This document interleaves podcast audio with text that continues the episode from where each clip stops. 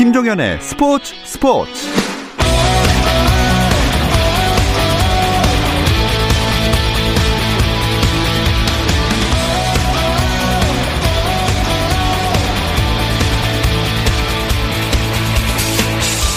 스포츠가 있는 저녁 어떠신가요? 아나운서 김종현입니다. 오늘 하루 스포츠계를 돌아보는 스포츠 타임라인으로 김종현의 스포츠 스포츠 출발합니다.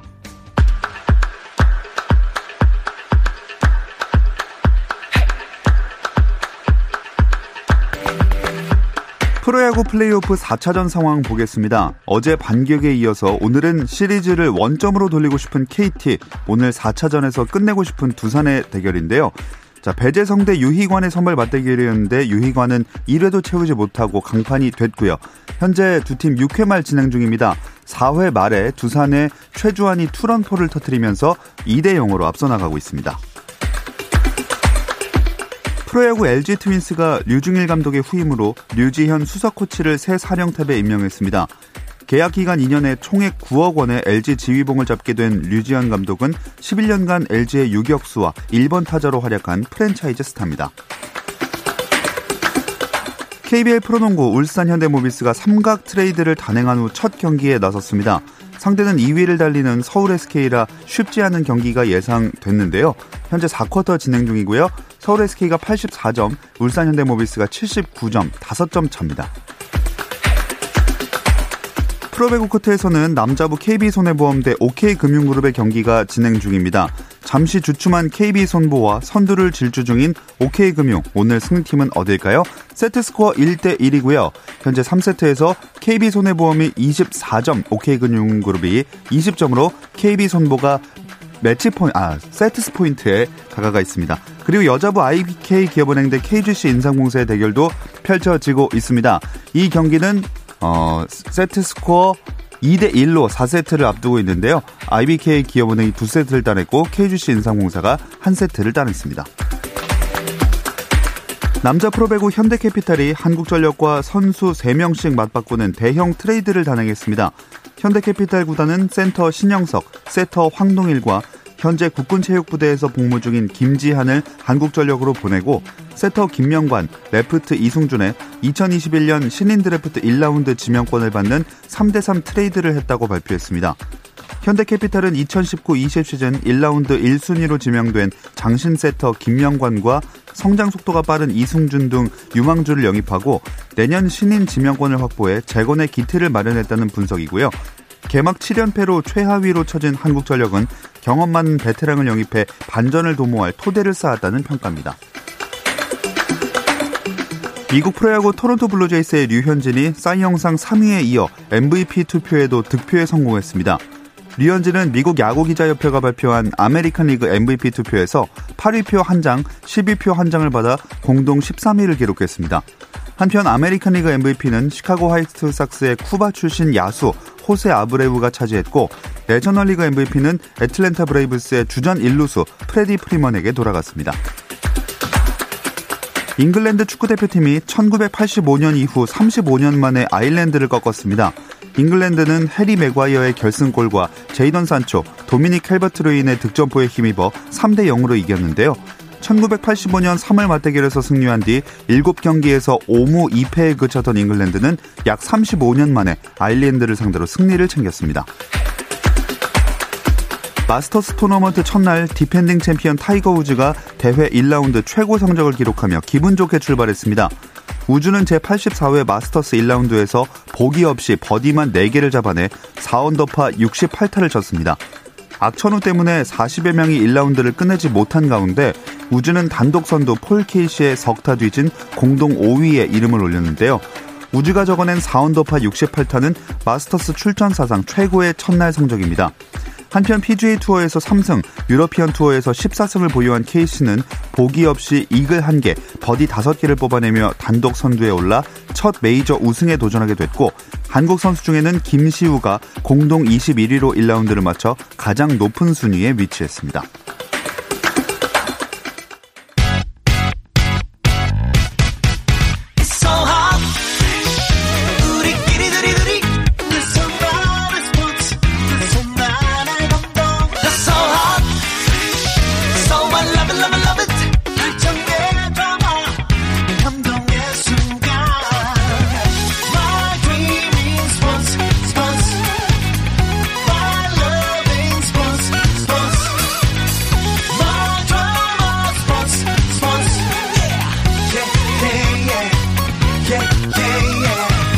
김정현의 스포츠 스포츠.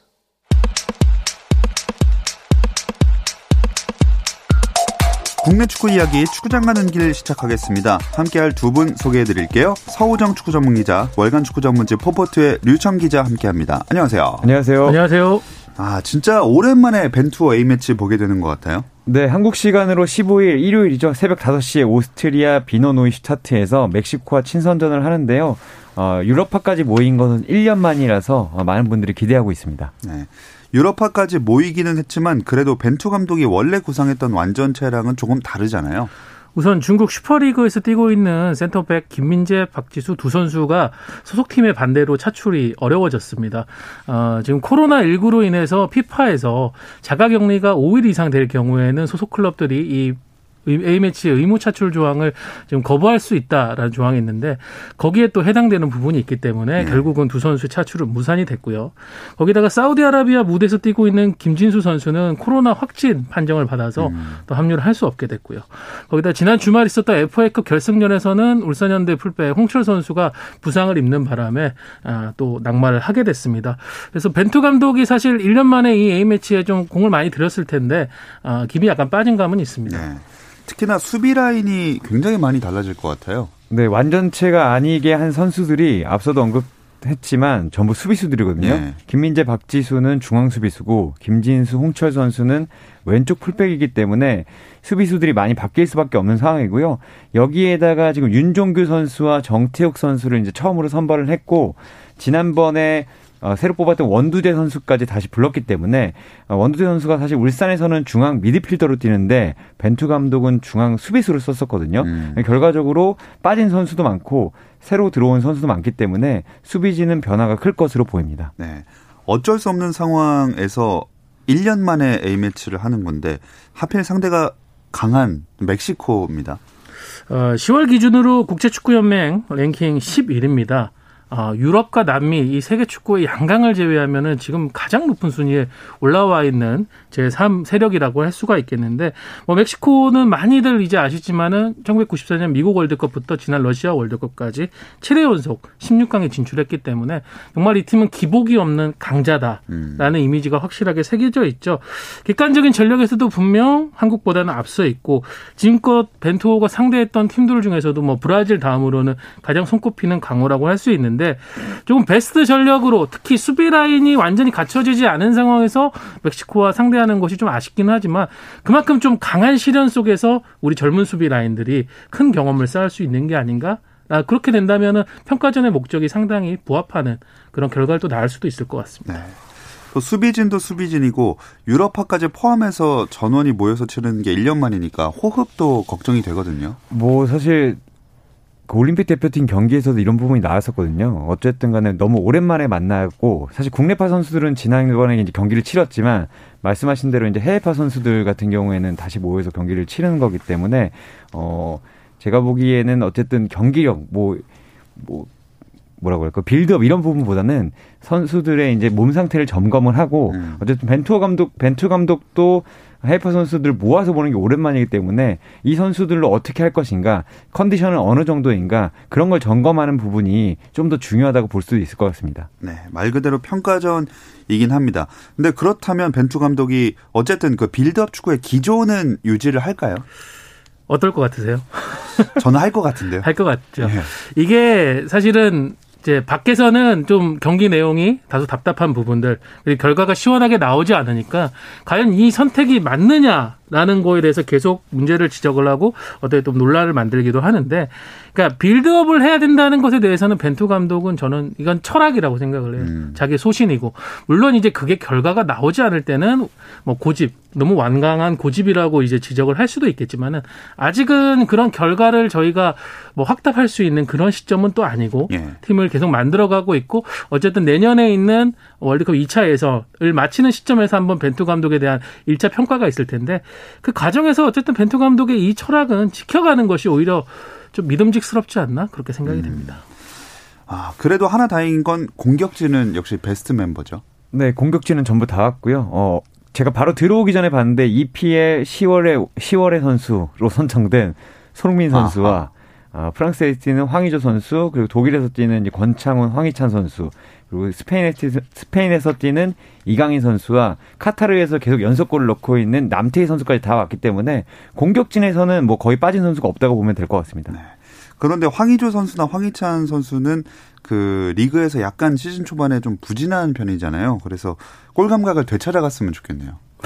올 시즌은 좀 유럽파들이 뭐라고 할까요? 너무 이제 손흥민 선수가 잘하다 보니까 예. 어, 유럽파들의 기가 이 런던으로 다 몰린 게 아닌가 싶을 네. 정도로 네. 좀 다른 유럽파들이 다소 부진한 감이 있긴 해요. 그래서 좀 아쉽긴 하지만은 그렇기 때문에 그래서 이번에 멕시코라는 또 좋은 상대를 이 황희조 선수, 황희찬 선수가 대표팀 경기에서 득점을 하거나 공격 포인트 올려서 돌아간다면 소속팀에서 더 자신감 있는 경기 할 수 있을 것 같습니다. 네. 어제 이건 기자가 오스트리아 현지에서 취재 중이어서 연결해서 소식을 들었는데 선수들 몸 상태는 다 좋다고 하더라고요. 네, 선수들이 직접 인터뷰에서 몸 상태가 상당히 좋다고 얘기를 했고 아무래도 유럽파 선수들이 많다 보니까 어, 이동 거리가 짧지 않은 상황에서는 몸이 좋은 것 같습니다. 그리고 이제 벤투 감독도 사실 오후에 경기를 하면 오후에 훈련을 하고 저녁에 경기를 하면 저녁에 훈련을 하는 것이 거의 이제 관례 같은 것인데 네. 컨디션을 맞추기 위해서 벤투 감독은 어쨌든 간에 훈련이 더 중요하기 때문에 집중력이 가장 좋은 오전에 훈련을 하고 있다고 하고요. 음. 이런 부분이 상당히 선수들에게 잘 맞아 있는 것 같고 뭐 훈련이 끝난 다음에는 호텔로 이동해서 웨이트 트레이닝 이런 것도 하기 때문에 몸 상태는 좋은 것으로 알려져 있습니다. 뭐 흥미로운데 마피아 게임을 아, 많이 예. 한다고 해요. 그래서 막 선수들끼리 오랜만에 뭐 사실은 그 어렸을 때 이후로는 선수들이 이렇게 대표팀에서는 좀 긴장감을 놓고 친밀감 있는 그런 시간을 보내기는 쉽지는 않은데 지금 이 딱 훈련 때 외에는 사실은 방에서도 나갈 수가 없어요. 식사도 네. 개별적으로 해야 되는 상황이다 보니까 방에 있는 선수들끼리 일부 선수들끼리 그렇게 마피아 게임으로 미리 조직력을 좀 맞추고 있다고 합니다. 네.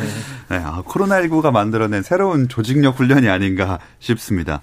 자, 멕시코는 월드컵에서 우리랑 자주 마주치기도 하는 팀이라 참 의미 있는 평가전인데 어떤 점들을 좀 얻어내야 될까요? 어, 제가 보기에는 수비진이 많이 바뀌었기 때문에 벤투 감독이 수비 조직력을 탄탄하게 다지는 감독이지만 그 부분에서는 조금 의미 있는 걸 얻어내기는 어려울 것 같아요. 음. 다만 이 어려운 상황에서 멕시코처럼 강한 팀을 만나서 우리가 보여줄 수 있는 것은 무엇인가 이 부분이 상당히 중요할 것 같고 멕시코는 어, 그냥 강한 게 아니라 최근에 11경기 무패를 달리고 있어요. 마지막으로 진 게 지난해 9월에 아르헨티나에게 0대 4로 진 것이 이제 마지막일 정도로 잘하고 있고 뭐 감독은 지난번 저희가 만났던 감독과 바뀌었지만 매우 전술적인 감독이고 워낙 선수들도 좋습니다. 뭐 라울 히메네스 울버햄튼에서 뛰고 있고 어, 한국을 상대로 골을 넣었던 이르빙 로사노 선수. 이 선수는 나폴리에서 뛰고 있고요. 헤수스 코로나 FC 포르투 선수 그리고 디에고 라이네스 레알 베티스 이런 선수들까지 상당히 화려하기 때문에 공수에 걸쳐서 이제 한국이 이런 팀을 상대로 어떤 모습을 보여줄 수 있을 것인지 그리고 벤투 감독이 항상 얘기하는 빠른 전환을 해야 되는데 멕시코가 이런 축구에 상당히 능해요. 네. 멕시코를 상대로 어떻게 경쟁력을 보여줄 수 있을지 그런 것이 좀 궁금합니다. 뭐 멕시코에서 그 중에 제일 경계 대상은 누굴까요?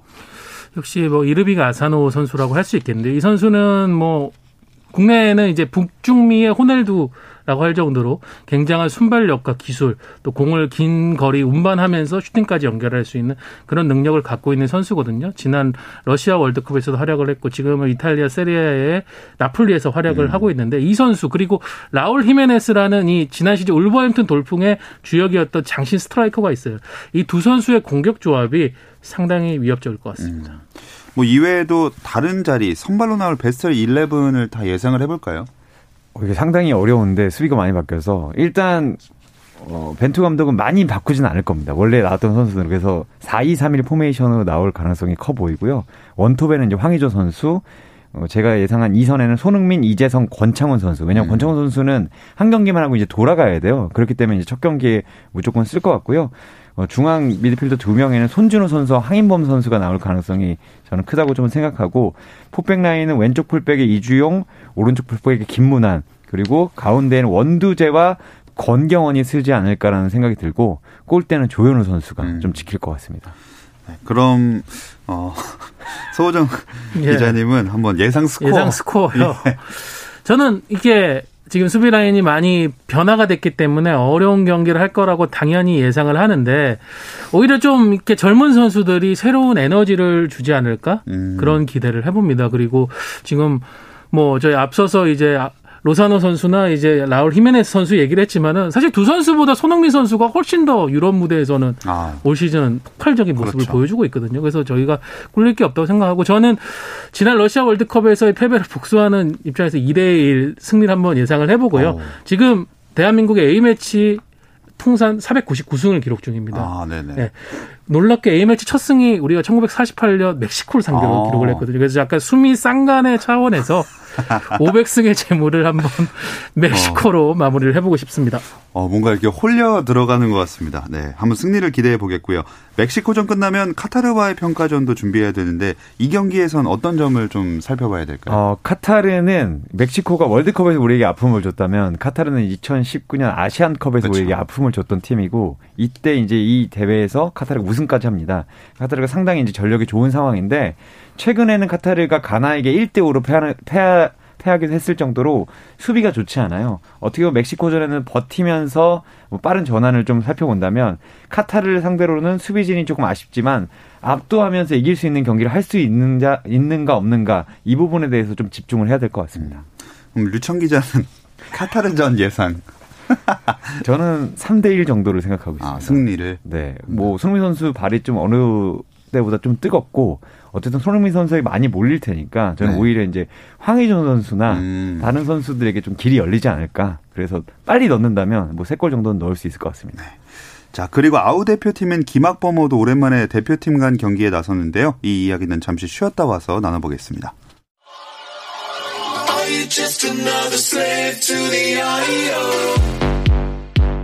국내 유일 스포츠 매거진 라디오 김종현의 스포츠 스포츠 금요일 밤의 축구 이야기 축구장 가는 길 듣고 계시고요. 월간 축구 전문지 포포트의 류청 기자, 서우정 축구 전문 기자 함께하고 있습니다. 올림픽 준비하는 김학범호도 오랜만에 국제대회 참가했죠. 네, 지난 1월 열렸던 AFC 23세 이하 챔피언십 우승 이후에 코로나19 여파로 어 그러니까 국내에서 펼쳐진 A 대표팀과의 스페셜 매치가 아닌 네. 네 23세 이하 대표팀 간의 어, 공식 경기는 이제 10개월 만인데요. 먼저 경기를 했습니다. 오늘 이제 새벽에 열렸었죠. 어, 이집트 카이로에서 열린 인터내셔널 스타디움에서 열린 이집트 3개국 친선 대회 1차전 이집트전에서 득점 없이 0대 0으로 음. 비겼습니다. 여기도 유럽파들 전부 다 나왔죠. 유로파들을 7명 소집했는데요. 이날 경기에는 5명을 선발로 넣었고 1명을 이제 교체로 넣었습니다. 6명을 봤는데요. 어쨌든 간에 유로파가 이집트에 어쨌든 시차적으로 좀 가깝고 김학범 감독이 이번 대회에서는 뭐 다른 것도 중요하지만 유로파들의 몸 상태를 보고 싶어 했기 음. 때문에 처음부터 어, 대거 투입하는 것으로 보입니다. 네. 뭐 0대 0으로 끝나긴 했지만 두 분은 이 경기 어떻게 평가하시나요? 어, 사실은 이집트도 전력이 상당히 좋은 팀이었고 최근에 아프리카 네이션스컵 23세 이하 대회에서도 우승을 거둘 만큼 상당한 전력이었는데 역시 홈의 기세를 얻고 어, 경기를 상당히 공격적으로 펼쳤고요. 저희는 좀 수세적인 경기를 많이 했던 것 같은데 송문무 선수의 활약이 상당히 돋보였고 음. 뭐 이승우 선수의 저돌적인 돌파, 백승호 선수의 프리킥 같은 간간히 반격이 있었지만 좀 어려운 경기를 했던 건 사실인 것 같습니다. 근데 이거는 건너간 지 지금 시차 적응이나 이런 부분들을 다 감안을 해야 되니까 네. 어, 일단은 그런 속에서도 경기 운영을 0대0 무승부로 비겼다는 점은 높이 살 부분인 것 같습니다. 네. 어, 심지어는 현재 있던 어떤 기자 외국 기자분이 그 골키퍼 이름이 뭐냐 이렇게 물어봤다고 하더라고요. 어, 왜냐하면 1대1 기회를 많이 줬어요. 김학봉 감독이 경기 끝나고 인터뷰에서 어, 몇 차례 선방을 했고 이 선방은 사실 우리 수비 조합에 맞지 않았기 때문에 패스가 좋지 않았기 때문에 내어줘, 내줬는데 송봉근이 그걸 매우 잘 막아줘서 수훈 갑이라고 생각할 정도로 인터뷰를 했거든요. 그런 거 봤을 때 송봉 선수가 정말 좀 잘해줬고 아무래도 송봉근 선수는 이제 마지막 중요한 경기 전북의 어, K리그 우승 그리고 FA컵 우승을 좀 이끌었기 때문에 음. 그런 부분에 상당히 자신감이 올라온 상태에서 가서 제가 보기엔 잘한 것 같습니다. 네. 뭐 시차 적응 문제도 말씀해 주셨고 이런저런 이야기를 해봤지만 그래도 한 골도 넣지 못하고 고전한 또 원인이 있을까요? 사실 이번 대회 같은 경우에는 총체적인 테스트라고 좀 봐야 됩니다. 음.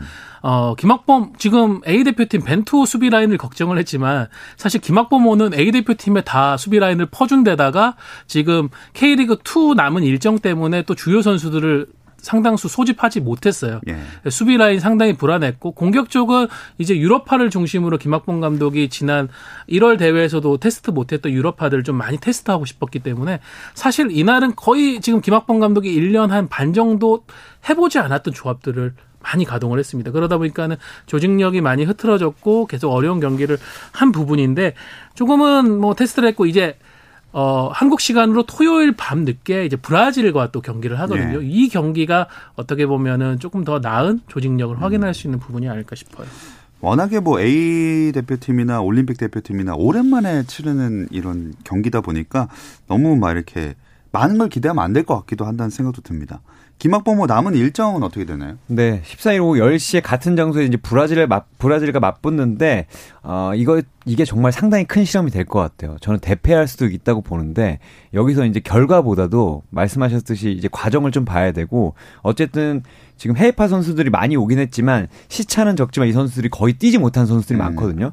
어쨌든 김학군 감독은 두 경기, 어려운 상황에 선수들이 어떤 모습을 보여주는지, 사실 김학범 감독은 많이 뛰지 말라는 얘기도 했을 정도로 선수들의 체력 관리 잘하라고 했거든요. 그러니까 브라질전에는 좀 더 잘해 잘해 해주겠지만 어, 김학범 감독은 아마 이기는 것보다도 물론 당연히 이기려고 하겠지만 이기는 것보다도 김학범 감독이 내준 숙제를 선수들이 어느 정도 소화하는지 그리고 뭐 부탁했던 전술적인 부분을 어떻게 소화하는지 이 부분을 잘 지켜볼 것 같습니다. 또 중요한 게 이제 김- 김학범 감독이 올림픽 멤버 확정을 해야 되잖아요. 여기서 뭘 제일 고민하고 있을까요? 아, 올림픽은 월드컵에 비해 가지고 인원이 상당히 적습니다. 음. 네. 18명 이렇게 가야 되는데 거기도 골키퍼가 근데 3명이에요. 그러니까 필드 플레이어를 아, 골키퍼 2명이죠. 필드 플레이어 16명을 가야 되다 보니까 그런데 사실은 치르는 경기 수는 큰 차이가 없거든요. 예. 그렇게 된다면은 1인 다역을 할 수 있는 멀티플레이어의 중요성이 상당히 음. 커집니다. 예, 그런 멀티플레이어를 지금 특히 수비 쪽 측면에 측면과 중앙을 같이 소화할 수 있는 선수를 찾는 것이 김학범 감독의 숙제고 또 와일드 카드 이제 세 장을 가동을 할 수 있는데 그럼 과연 어느 포지션에 우리가 와일드 카드를 사용을 해가지고 시너지 효과를 최대한 낼 것인가? 가령 예를 들면 이전 올림픽 때는 골키퍼들을 많이 와일드 카드로 썼어요. 예. 하지만 어제 경기가 오늘 새벽 경기 같은 게 송범근 선수의 활약을 보면서 아 굳이 골키퍼에 와일드 카드 쓸 필요가 있을까 이런 생각도 한번 하게 되거든요. 이제 그런 부분들을 김학범 감독이 총체적으로 보면서 아, 올림픽 본선까지 내다볼 것 같습니다. 자, 대표팀 상황을 짚어봤고요. 어, 아까 얘기 나왔지만 국내 축구 일정은 FA컵까지 마무리됐죠? 네, K리그 1을 전북이 우승했는데 FA컵 1, 2차전으로 치러졌는데 결국 전북이 여기서도 울산을 누르고 이제 우승을 했습니다. 네. 1차전은 울산 홈에서 치렀는데 1대 1로 비겼고요.